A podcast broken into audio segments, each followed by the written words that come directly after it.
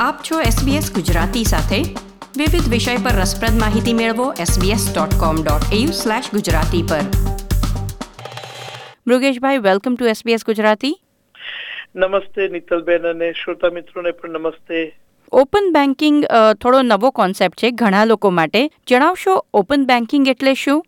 હા નીતલબેન હવે જો આપણે આના વિશે વધુમાં વાત કરીએ એ પહેલા એક ડિસ્ક્લેમર મૂકું છું કે જે ઇન્ફોર્મેશન અત્યારે હું આપી રહ્યો છું એ જનરલ ઇન્ફોર્મેશન છે. રાઈટ એટલે ઓપન બેન્કિંગનો બેઝિક કોન્સેપ્ટ સમજવાનો ટ્રાય કરી રહ્યા છીએ. હા એક્ઝેક્ટલી એક્ઝેક્ટલી અચ્છા હવે ઓપન બેન્કિંગ શું છે? હવે એટલે ઓપન બેન્કિંગને જો આપણે સરળ શબ્દોમાં સમજવા જઈએ તો જે આપણા લોકોનો ફાઇનાન્શિયલ રિલેટેડ ડાટા છે. એટલે જે બેંકમાં ખાતા છે ક્રેડિટ કાર્ડ છે ડેબિટ કાર્ડ છે ડિપોઝિટો છે, કોઈ પણ પ્રકારનું હોમ લોનનું એકાઉન્ટ છે બિઝનેસનું એકાઉન્ટ છે જીએસટી એકાઉન્ટ છે, તમે કોઈ પણ પ્રકારનું બેન્કિંગનું એકાઉન્ટ હોય એ બેન્કિંગનો ડાટા બીજા બેંકોને જોવા મળશે. અને એટલે એક પ્લેટફોર્મ ઊભું કરવામાં આવ્યું છે, જેને આ લોકો એગ્રીગેટર પ્લેટફોર્મ કહે છે, જેમાંથી આઈધર કસ્ટમરને અથવા આપણા આપણા શ્રોતા મિત્રોને અથવા બેંકોને એક જ જગ્યાએથી તમામ જન્મ કુંડળી મળી રહે ફાઇનાન્સની બે હજાર સત્તરમાં આ પ્રપોઝલ પહેલીવાર મુકાયું. ડઝ ધેટ મીન કે તે પહેલા ઓસ્ટ્રેલિયાની બેંકો એકબીજા સાથે કસ્ટમરનો આટલો બધો ડેટા શેર નહોતી કરતી? આ સરસ સવાલ છે તમારો નીતલબેન આપણે આ જે વસ્તુ બહુ પહેલા બી ઘણીવાર આ દેશમાં ડિસ્કસ થઈ હતી, પણ બેંકોને ગમતું નથી આ ડાટા શેર કરવાનું. કેમ કે એ એમના કસ્ટમરને જાળવી રાખવા માંગે છે. હવે જો આ ડાટા ઓપન મુકાશે એટલે બીજા બેંકો વાળા એ કસ્ટમરને એપ્રોચ કરી શકે કે ભાઈ તમારું ક્રેડિટ ફાઇલ સારી છે, તમારું હિસ્ટ્રી સારી છે, તો અમે તમને ચીપર ક્રેડિટ કાર્ડ આપીશું હોમ લોન આપીશું. એટલે આ બીક હતી બેંકોમાં. એટલે એના કારણે એ લોકો ડાટા શેર નતા કરતા અને એ એમની પાસે જ પ્રોટેક્ટેડ રાખતા હતા. એના કારણે લોકોને સારી ઓફરો એક બેંક સાથે જે ઇન્ફોર્મેશન એ લોકો એ બેંક સાથે જ રહેતા હતા અને બેંક બદલી નતા શકતા. અથવા કસ્ટમરને અલગ અલગ બેંકો સાથે ડીલ કરવું પડતું હતું. એક બેંક બીજી બેંક સાથે વાત નથી કરતી. હવે એમાં ઘણો બધો લોસ જતો હતો કસ્ટમરનો એટલે હા, તમારો સવાલ સાચો છે કે આ પહેલા થઈ નતું રહ્યું. આ, આને આપણે ગેમ ચેન્જર કહી શકાય ફાઇનાન્સની હિસ્ટ્રી માટે આ વસ્તુને, કે હવે બધો જ ડાટા ઓનલાઈન અવેલેબલ હશે, જે પહેલા નથી. હવે જ્યાં સુધી મારું નોલેજ છે, ત્યાં સુધી નેશનલ ઓસ્ટ્રેલિયા બેંક આ વસ્તુ છેલ્લા વર્ષ એકથી કરી રહી હતી. પણ એ વોલન્ટરી કરી રહી હતી. પણ પહેલી જુલાઈ બે હજાર ઓગણીસથી આ મેન્ડેટરી થઈ ગયું આ મોટી બેંકો માટે, ચાર મોટી બેંકો માટે.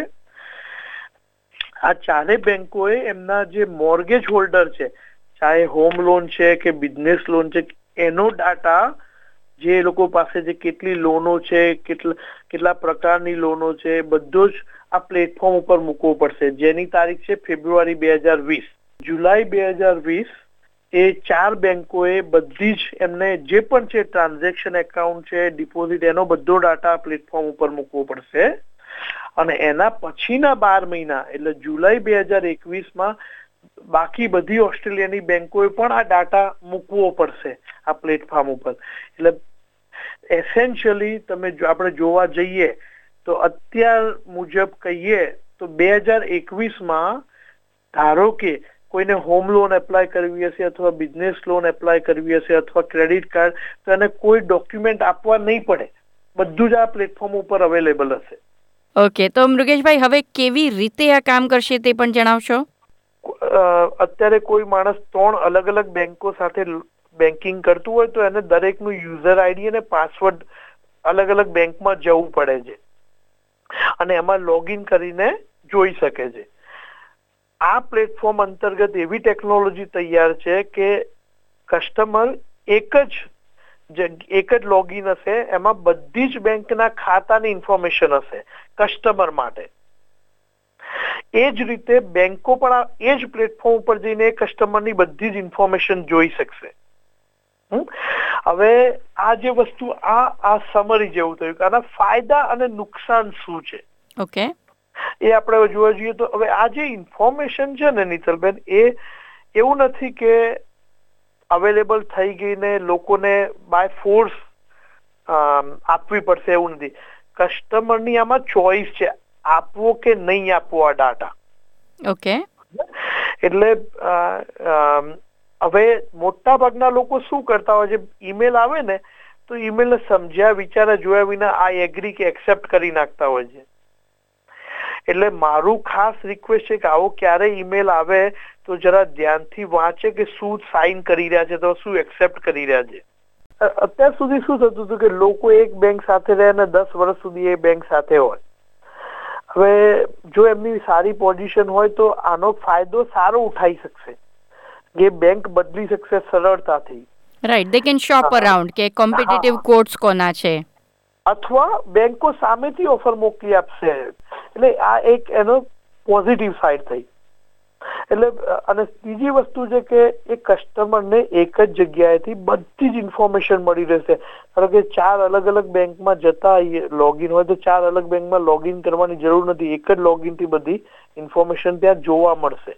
એટલે ટુ વે સ્ટ્રીટમાં જોઈએ તો કન્ઝ્યુમર્સને કસ્ટમર્સને બધી બેન્કિંગ ઇન્ફોર્મેશન એક જગ્યા પર મળશે. એ લોકો અલગ અલગ બેન્કોને કમ્પેર કરી શકશે અને સામને બેંકને કસ્ટમરની ઇન્ફોર્મેશન મળી જશે કે આ બીજી બેંકના આ બધા કસ્ટમર્સ છે જેને માટે અમારી આ પ્રોડક્ટ વધારે સારી છે. So it works. Both ways both way હવે આના નુકસાન શું છે કે હવે આપણે રેગ્યુલરલી સાંભળીએ છીએ ન્યૂઝમાં કે આ બેંકનો પ્રાઇવસીનો ડાટા બ્રીચ થયો કે આ બેંકના. સોફ્ટવેરનું આવું થયું.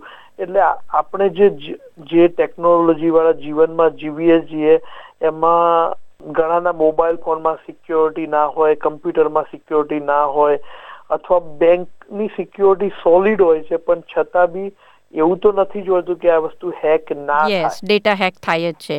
હા એટલે એક તો એ વસ્તુ છે કે ડેટા સિક્યોરિટી નું બહુ ધ્યાન રાખવું પડશે કે લોકો ગમે ત્યાં લોગિન કરતા હોય ફોનમાં સિક્યોરિટી નહીં હોય તો એમનો ડાટા એક સાથે બધો જશે. આ રિસ્ક છે.